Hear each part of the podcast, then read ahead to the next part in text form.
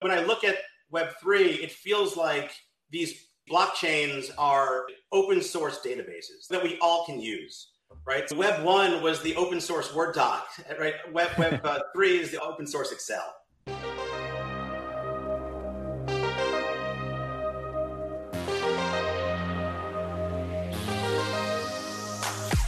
Happy Tuesday and welcome to Not Boring Founders. I'm your host, Packy McCormick, and this is a podcast where we talk to the people building the future.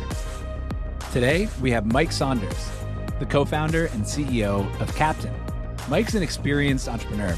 Back in the 90s, Mike founded a company called campusfood.com, which he sold to Grubhub. And then he worked at Seamless Grubhub for four years, including through the 2013 IPO. Now, Mike's back with Captain, which is starting out as a Web2 food delivery platform, but he has plans for how to incorporate some Web3 tech and tools in order to solve some of the problems with food delivery that he helped create while he was at Seamless Grubhub. Currently, the big food delivery platforms aren't great for the restaurants that use them. And I think you and I are probably sick of paying for all the different delivery and service fees and all of that. And there's a lot to fix. I really enjoyed this conversation because Mike's someone who came from within the industry, knows exactly where it's broken and why, and has really specific ideas for at least experiments to run on how to make it better and how to give more power back to the restaurants and the people who order from the restaurants. So, without further ado, I hope you enjoy our conversation with Captain, CEO, and co founder Mike Saunders. Mike, welcome to Not Boring Founders. Hey, thanks for having me.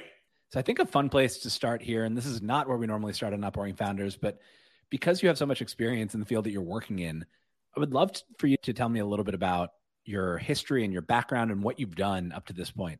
So I, I started a company back in 1996 called campusfood.com. So we were one of the, the first online ordering companies out there. And we were solving for how do I get my tuna hoagie back in the day before people had broadband. So we started the business. I was a junior at Penn, couldn't get my tuna hoagie. Just enough, the internet was really just starting. And so it was able to build the business. From there, uh, over time, took it to about uh, about 300 schools around the country. I have a lot of customers who have fond memories of campus food from their college days. And ultimately, back in 2011, as the local scene got hot as well with like Groupon and Yelp and, and all those companies, we got uh, acquired and rolled up into Grubhub. In 2011, uh, we were acquired by Grubhub. It was a $47 million acquisition, moved from New York to Chicago to be part of the executive team and, and really joined, joined that rocket ship the following year, merged with a company called Seamless out of New York, further growing our reach, and uh, finally uh, taking it public in 2013. My journey there was I, I left the end of 2015 and just watched the whole industry continue to evolve. My wife, when I told her that we were having this conversation, told her a little bit about your background. She said that she was a big campus food fan, so wanted me to send a thank you to you for that. And on a personal note, I'm, i love that you went with tuna hoagie. I feel like I, I, love tuna hoagies, and it's a weird thing to love, and so I'm glad that we we share that in common. Oh, excellent! No, it's still a guilty pleasure. Yeah, the the right tuna hoagie. I do it super simple, just lettuce and cheese and tuna salad, and it, it can be really really good. So I'm glad that we have that in common. Tell me about your experience at Grubhub, Seamless, the the big kind of food conglomerate. What did you learn there? From the early days of with campus food, it was really about just, getting the technology into the hands of, and really solving the problems. With Grubhub, it really was more of a uh, uh, the learnings there was really more of a distribution problem. Really, we're solving for this problem that is really, you know, you're only as good as your delivery zone, right? So the, the real challenge here is as many we really needed a large amount of supply on the restaurant side to solve a similar problem for everyone. And so that was part of the challenge was how do you take what absolutely works, what gives customers a great experience and then just really scale that out. And is there like a rule of thumb? I remember when I talked to Josh Mohrer at Uber in like the very early days of Uber, it was something like you had to get a car to you within four minutes. Did you have a similar rule of thumb for how you thought about those local clusters? It was never as specific. Like people expect when you order food, you're going to get it in 30 to 45 minutes, right? The real challenge is do I have my local favorites? The real issue there is to make a cluster really work, nobody has one favorite restaurant. You have a handful of favorite restaurants. And so, how do you make sure that when we're presenting basically a food court, that we're giving somebody a food court with great options? Makes a lot of sense. And I thank you for your work because I am a seamless Grubhub uh, addict. I, I, order all the time. I haven't gotten uh, as far onto the uh, Uber Eats or DoorDash bandwagon, but last night I ordered from Seamless. So thank you for what you did there. So you left at the end of 2014, 2015. What did you do from there? And, and how did you end up getting into Web3, crypto, the whole, the, that whole world? Sure. So, so I was there for four years. I hopped off the end of 2015, took a bit of a sabbatical. I adjunct at Northwestern, has a great entrepreneurship center there, uh, and really just wanted to re- reboot my tech skills. I'm an engineer and, and really wanted to just figure out what's new. Really found crypto through CryptoKitties, through the original NFT project CryptoKitties. And that was a really big aha moment. In an entire world and career of being the middleman, I think there was just really intellectual curiosity around how this technology can start continuing to disrupt. That's funny that you put it as being the middleman. Middlemen and women have been very useful and, and provide a lot of the services that that we love and use every day. But obviously, there's a rake in the middle there. What did you experience while you were at Campus Food and Grubhub Seamless? And then what did you see even in CryptoKitties? And it's amazing how many people I talk to who are engineers and these like hardcore tech people who actually got in through these cute cats. But what did you see in that that fixed some of the problems that you experienced in your role as a middleman? Sure. Look, when we started Campus Food, we were charging restaurants 5%. It was really a, a 5% rake. And we struggled as we grew to increase that rate to six to 8% as we scaled the business out. Part of the challenge is with middlemen, like there's absolute value in in the discovery layer around middlemen. We're really providing that endless shelf. But as rates go from five to eight to 10 to 20%, it really is, uh, Bill Gurley says, a rate too far. Right. And so I think what we're finding now is you've got a, a ton of really localized subscale restaurants that are trying to stay alive with razor thin margins and just this very large rate that is being charged for a bundle of services that not maybe every restaurant needs. And so there's been this kind of Web 2 push to unbundle the DoorDashes and Uber Eats and Seamlesses of the world.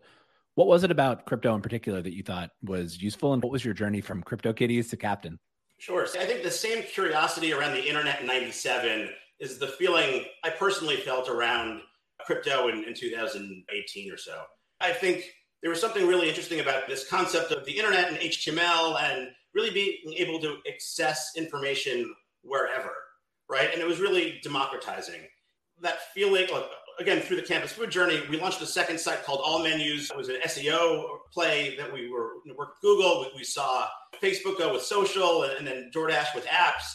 This wave felt much more like the original internet Web 1, but instead of just reading information anywhere, you could exchange information anywhere.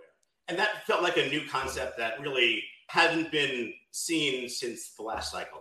That makes sense. So, can you tell us what Captain is to break the third wall or fourth wall here? We've spoken about the business before, and I think it's one of those ideas that wormed itself into my brain as something that just seems like a right use case for the technology. So, what are you doing at, at Captain? So, we started Captain back in 2018, again, with the backdrop of the ability to unbundle marketplaces and rebundle marketplaces. I think the more we got involved with crypto, the more we realized we are just way too early. So, around the same time that we were experimenting with that, we just kept on getting calls from restaurant owners that were complaining that these third parties kept on raising their fees and hiding their data. You're just pack yam to a lot of these restaurants when the receipt prints out, and they really got disintermediated from their own customers, right? And, and that really was more of a feature, not a bug in the system, because in that model, the middlemen are able to extract the most amount of value as a as a wholesaler of orders, not really as a, an enabler of, of customer relationships. And so we, again, when I say we, uh, we're a team of 12. About eight of the 12 of us were, were ex Grubhub or Seamless and getting together to solve this problem. So, so really, we saw we started Captain to just because online food ordering seemed broken, right? We really wanted to help these restaurants. These restaurants have a ton of problems, and really, there was no clear solution to really enable them. So, the goal was step one: can we just fix some basic problems for these restaurants and use that as a as a sandbox to build technology, team, and product to then ultimately get to where we ex- expect to be on our Web3 journey. So, would you describe yourself now as what you've built so far? And I know that you started with kind of a Web 2 ish ordering site. is your vision full web 3 web 2 plus a little web 3 web 2.5 like how do you think about what the right solution for restaurants and for customers ultimately looks like i think web 3 is an enabler right i really go back to how would i have described the internet like before people understood the internet and it's the internet enabled for that reading of information web3 will enable the exchange of better information between merchants and customers so i really see like i do see the ultimate vision of this being truly web3 I think the, the challenge is always what is the journey to get there? I think a use case of ordering food, everybody eats. That's, that's a great thing about ordering food. But if we went full Web3 today, we, we wouldn't have the customer adopt. You know, again, with campus food, we needed people to be comfortable using the internet, using broadband. You couldn't take a credit card online for years after the consumer internet really started here. I think we're in that phase right now. And really, to you, you need to be Web 2.5 or even 2.3 uh, 2022. Which slice of Web3 are you going to go after first? There's this idea that you brought up of kind of unbundling kind of the credit card, which is not a way that I've seen this uh, seen this described before. So I'd love to hear you explain how you're thinking about going after that piece. I think ultimately this needs to be uh, something that empowers consumers and, also empower merchants, right? I think in the middle of any exchange, the transaction is the perfect version of this, right? So I think from a credit card standpoint, you really have Visa in the middle as like an interchange with acquiring banks and merchant banks on, on each side and, and really a rewards program on top. I look at this as what is the right rewards program that, you know, not my rewards program, but really what is the right rewards program between customers and merchants that, that uh, can give the most value to the most consumers and really empower the most merchants. How do you find that equilibrium on pricing based on an individualized basis? Yeah, so Alex Danco came on uh, Not Boring to talk about the idea of token gated commerce. And so at Shopify, the way that they're thinking about it is that Web3 creates this whole new type of user, which is a user with a wallet or a person with a wallet who shows up to all of the sites that they use on the internet with a wallet full of things that say something about who they are. He brought up this concept of it, NFTs letting people both fit in and stand out. You're part of a broader NFT community, and then you own a particular NFT. But either way, kind of this like whole collection of things that you have in your wallet allow you to show up and allow the merchant or the restaurant or the storefront or whomever to understand a little bit about you. Is the right way to think of this is as kind of token gated commerce for this very high frequency everybody eats category? I think what we're all trying to figure out as as this evolves is what is a wallet, right? We've gone from browsers to apps to wallets. I think the, the bet we're making is that there is more of a verticalized wallet or skin on top of your core wallet, right? Everybody eats, everybody travels. There's certain use cases where I want to mix the Web3 world with the Web2 world to just give me a personally better experience. And a wallet is a mixture of identity and payment and, and loyalty. And how those things come together, I think, is really where the opportunity is. Could you paint the picture for maybe today what a transaction might look like with Captain and with Supper Club? Like how just end to end it would work on both the merchant and the consumer side? Sure. So, look, on Captain, we try to empower these restaurants today with technology in the background. We really see ourselves as an enabler of technology. We want the online ordering technology to be commoditized down to zero as fast as possible. You shouldn't be paying somebody to place an order on the internet anymore. As inflation is rising, restaurants should not be paying a higher percentage fee to, to literally place a exchange an order. And so really where does that value live? That value is, is in some sort of rewards or other services that, that again get unbundled and then repackaged. On Captain today, we want our restaurants to just really be able to capture that customer the, the most efficient way possible. Again, I, I, think that for us serves as a sandbox where we can start experimenting with these things really what is a, a wallet and, and, how do people interact with it. I think the big bet we have to make uh, that that I'm willing to make is that some version of digital cash becomes a standard in three, five, ten years down the road. The idea that I can have a digital dollar just feels like the right direction where this is all going. And, and I think that becomes one of the pillars for opening up the ability to build on top of. And, and I think that becomes one of the core features of a wallet. Yeah. So the idea of, I mean, I'm actually writing, and I don't know when we'll we'll release this, but I'm writing a piece on Circle and USDC, and it does the more and more you dig into stablecoins, the more and more inevitable it seems. Obviously, a bunch of infrastructure needs to be built around them, but this idea that you can have something that behaves almost like cash but with internet superpowers just feels like there's no way in a decade that that's not going to be how money is exchanged on the internet. I think we see it today. I like that with internet superpowers. We see today with restaurants offering gift cards, and there's a tremendous amount of friction involved and closed systems uh, around this semi-digital cash. They ultimately can get unlocked as more and more people adopt. I just don't think, with, with respect to a stable coin, I think when you're buying a pizza, when you're buying a taco, you don't want to have to worry. Like a dollar is a dollar, right? And there are other things like utility around this ecosystem around rewards, maybe where where some of the more traditional utility coins can come in. But but most importantly, I think when you're purchasing with digital cash, it should feel like digital cash. Amen. So tell me about the experiments that you've been running with with Supper Club and, and what it is. We've been building Captain as the business and the set of tools to power restaurants. Uh, we've launched a consumer brand called Supper Club. Right, Supper Club is our attempt at aggregating customer demand and customers to each other to really be the wallet for getting uh, restaurant rewards. Really, more of an eat to earn uh, concept. And really, we want to be the, the, the first place you go when you're thinking of where to order from, really layering in some discovery, layering in all the great things of why Wallet should hopefully continue to, to grow. But but Supper Club is our attempt at that. And it's it's interesting because I, I think play to earn super super popular and then had a bit of a downfall as the markets crashed and so people are kind of wondering what the sustainable model is where the money comes from in these things one of the things i love about your model is that it's very clear where the money comes from here and what pool of money you're taking from. So in the eat to earn model, like where is that money coming from? What do people spend it on today and how will restaurants spend it in the future?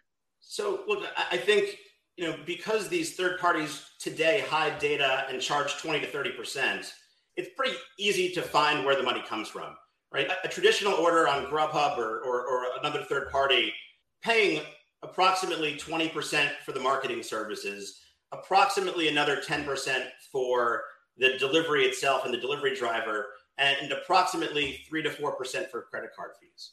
Right. And so, really, that's the pool. And above and beyond that, when a lot of these third parties nowadays, uh, there's upcharge menus. And so, there's additional service fees, menu items are more expensive.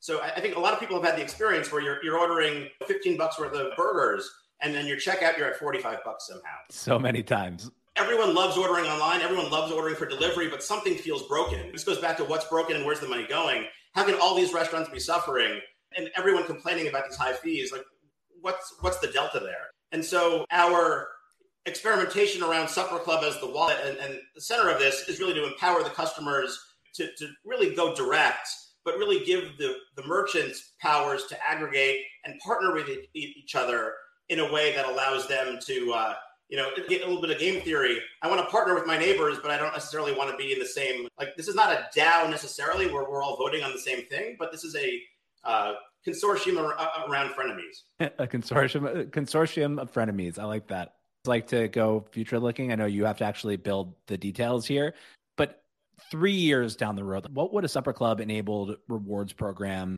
potentially look like? A day in the life of me as somebody who orders way too much food on the internet like what would my experience be? What kind of rewards would i be able to get? What kind of things would the restaurants need to know about me? How would they work together as frenemies? Like paint paint that picture maybe a couple years out if kind of the current track of of experimentation plays out. We look to the future. Again you've got your favorite merchants right? Your favorite restaurants and they may or may not know that that you love them as much as you do. When I look at the world of, of, restaurants, watching the arc over the last 20 or so years, restaurants are really their own type of creators. The creator economy, they really have a following, they have favorites, they have really loyal customers in, in that respect. I look at the analogies here of like as all the news organizations unbundled, right? And, and a lot of people have their own substacks and podcasts and whatever you may call it, Packy right? Like, how do you how do you engage with your audience, right? I think restaurants have a similar challenge, and so I think the Web three layer of tools will allow for better communication between restaurants and their customers. And what I'd love to see in a couple years is that you know they have the ability to reach you and really vie for your attention right? And, and so when you're going to a third party site right now for a list of restaurants, you're just getting whoever's bidding the highest, or you know, the algorithms are not as smart as, as, as they should be because the pool of restaurants you can choose from are pretty small. And really, it's optimized for value capture, not value creation on both sides. And so, how do you, as a consumer, use this to receive rewards and to pay and to discover opportunities from local restaurants? And how do they get to you directly, again, without all the friction? Makes sense. So, one of the things that I like about the way that you describe this is that it's, you know, people call it the the value layer of the internet or talk about the frictionless exchange of value, but you're you seem more focused on the frictionless exchange of information. What kind of information you know will i need to keep in my wallet for a restaurant to understand things about me or are there other places they can get information to understand about me? Like tell me about the restaurant's data layer that will allow them to figure out that i'm the right kind of user. I'll back up a little bit uh, with respect to you know what we've built so far because you know again we really are on the wild west here like in the wild west we're on the frontier building this i think part of what we've been building is to really learn how this evolves right? I think we all have the, the models where this goes. This is going to look a lot like Web 2, but you know, for, for X, right? We started by building on uh, a blockchain called Solana, right? I'm sure your, your audience is familiar with.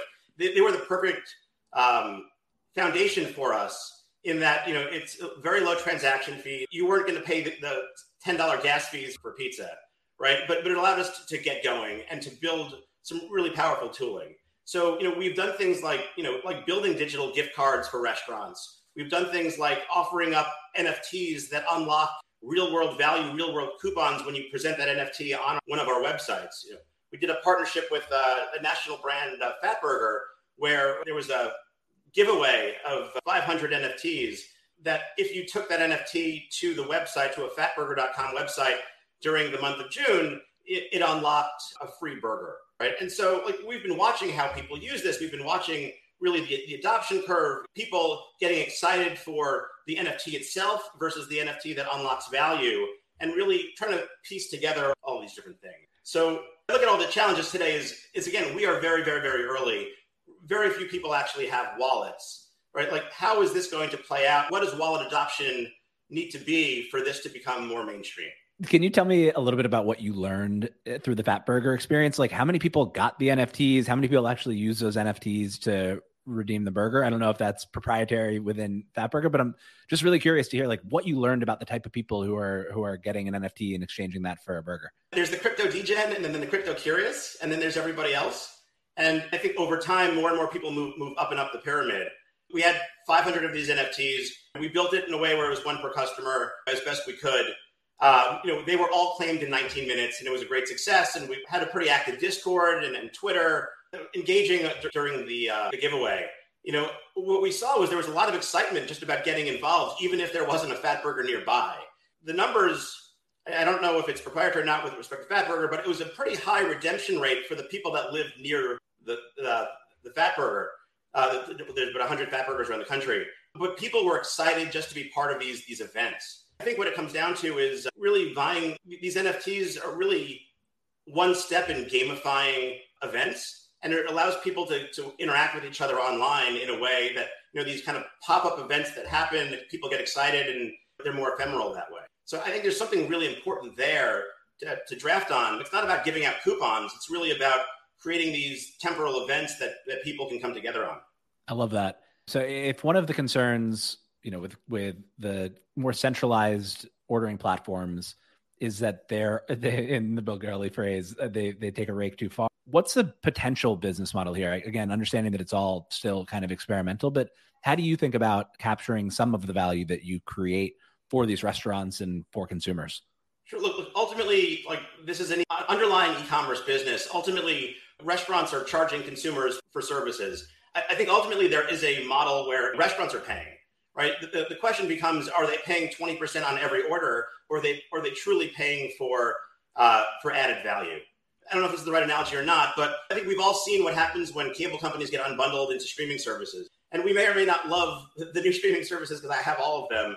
I think I'm paying more, but with restaurants, it's a much more fragmented industry, right? There's a couple hundred thousand restaurants in the U.S. alone, and and really the unbundling of them allows for other types of services to come together to rebundle in a different way. And so So the way I see it is ultimately restaurants are very happy to have a marketing budget, but they shouldn't be paying a tax on their same customers. Which is why I go back to the idea of identity and data. These third parties are really great at optimizing the data for their use, not for the, the individual stakeholder use. So I think you said it, the minimally extractive uh, protocol comes into the mix. Like, how do you allow both sides to work better together, and move around the, pieces on the board so everybody wins? How have restaurants received the idea so far? Is is there like an aversion to doing anything crypto? Is their excitement around the potential to kind of take back some of the power? Is it a mix of both? I'm sure you have a, a pretty wide range of connections in the restaurant industry. Like, what's the response been? The space has pretty much been one of the last to adopt new technology over the years. With early days of campusfood.com, we were placing orders online and faxing it over to the restaurant, right? It wasn't until like maybe almost 15 years later did restaurants adopt things like the tablets that you see. You know, there's a, a dozen tablets in a restaurant uh, location now I think we try not to talk too much about the technology as the unlock as opposed to what it does. Right. So I think every restaurant, if you're a restaurant owner, you probably became one because you wanted to be your own boss, or you really, you know, there's a certain sense of independence in, in, in the restaurant community.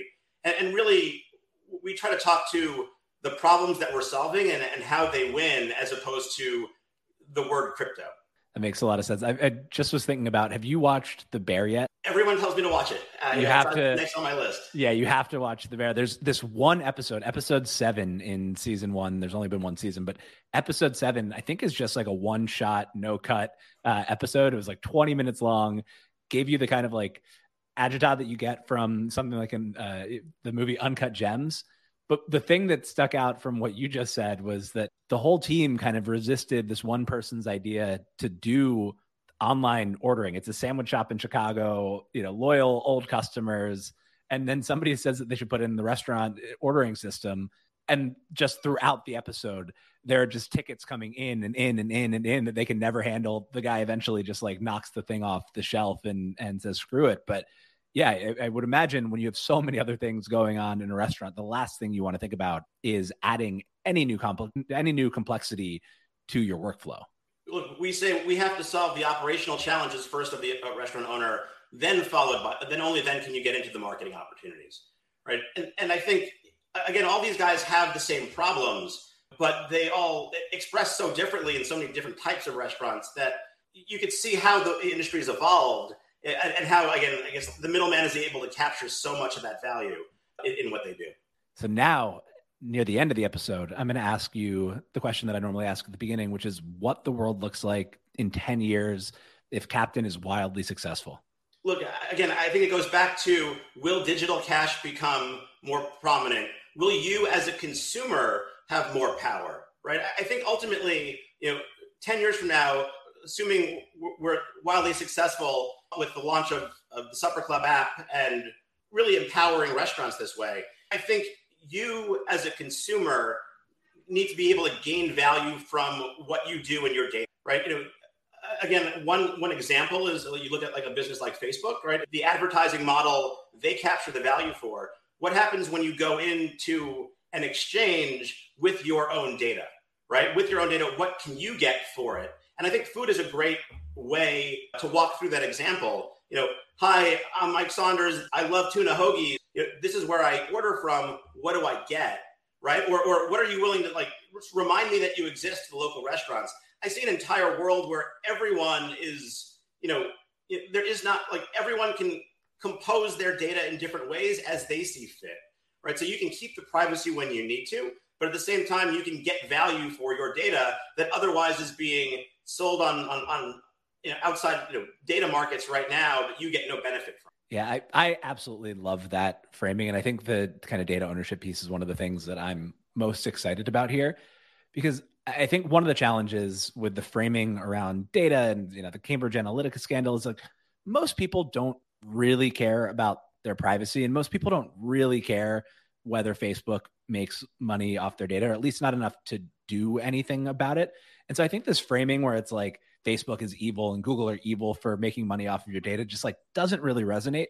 But I do think that there's this whole world of opportunity that exists when people can own and permission their data in ways that aren't confusing and are easy to do. Right now, if you want to, I think that thanks to data privacy laws, you can go to Facebook or Instagram or Google and download all of your data. And it takes for the internet a comical amount of time. I think I tried to do this with Instagram recently, and it takes like two weeks or something to get your data, which I don't know why that would be the case on the internet, other than I'm sure that that's like the max that they uh, that they get under whichever regulation they're following.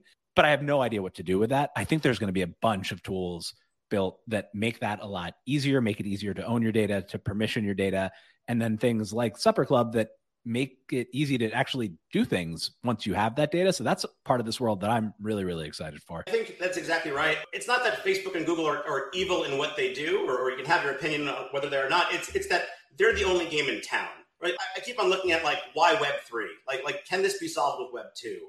Right? And what I keep coming back to is you know again like the open frictionless exchange of, of information and data is possible right it's not that I don't care or not if, if Facebook's getting the value, if they're giving me something decent in return. It's that I have no other option.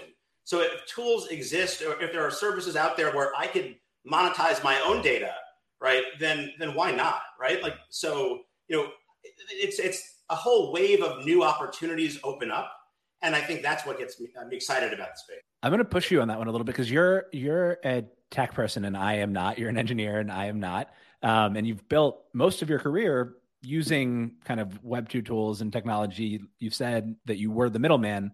What would stop me from being a Web 2 company that says, give me all of your data and I'll make sure that it gets to the right place? Or like, what is it about the, the Web3 tech that as an engineer gets you so excited that it's the right way to solve this challenge? My engineering skill, like when I when I first solve problems, I end up in like SQL a lot, right? From that's my uh, you know everything looks like a like a database to me.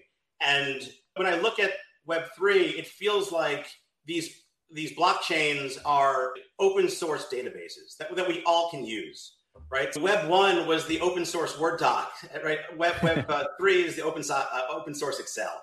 And and i think because of that then we can all look to the same source of truth for building out different applications or different, different services. You know it's not that a web 2 company couldn't put things on the blockchain. It's that i think they'd be hesitant to partner or let anybody partner and make it truly composable that makes a lot of sense. And I think that if even one company wanted to share and be open, it's hard for all of the other companies to then come in and trust their particular database and trust that that company is not just going to take advantage of getting all the information. So there's something about that credible neutrality that it's not like your one local restaurant is saying, "Hey, all of you guys, like let's team up together." It's that there's just this thing sitting in the middle that they can all tap into that none of them controls. I'll use the Web three terms. Like uh, these, these, restaurants have all been rugged in the past, right? The initial promise with all these third parties is share your data with me. I'll be the online marketer, and I'll drive you extra business. And it works until it works too well, right? And once it works too well, you have no recourse, right? So you know, theoretically, with with this more open composable model, there's tons of recourse every step of the way. Yeah, it makes sense. How do you think about if you launch a token, if you fully decentralize, if there can be kind of like partially central apps that sit on top of kind of this public database, what's your thought on building at the application layer? What the right approach is, and knowing that none of this is a securities offering or anything like that. Just you know, as someone who's thought a lot about this, what do you think about where there needs to be decentralization and where there doesn't? The, term of progressive decentralization really resonates uh, well with me. On the restaurant side, I think, again, these guys all want to work together if there was a true set of rules, right? Could you tokenize those rules and, and really allow allow them to have some sort of, uh, of system where they trust the more they add to the mix, the more they get back, right? The whole reason being a middleman is so great is because you get a network effect, right? So a lot of what excites me about the tokenization of the, all this is how do you pull the network effect into some sort of shared token, right? I think there's there's obvious parallels with a rewards program itself on the consumer side, but there's also the ability to you know turn your base of 100,000 restaurants into 100,000 marketing partners and really have them participate and know that they're extracting value more than they're creating, but it really is one plus one equals three because that network effect takes hold. Mike, this has been a ton of fun. Where can people find you? Where can people find Captain? And where can people try Supper Club? Absolutely. So, so please go to gocaptain.com. We're in private beta of Supper Club, supperclub.xyz in the App Store. We're running private events right now uh, for specific markets and specific restaurants. And uh, I'm on Twitter at Saunders3000, S A U N D E R S 3000. That's a great handle. Mike, thanks for coming on. Uh, thanks for having me, Packy.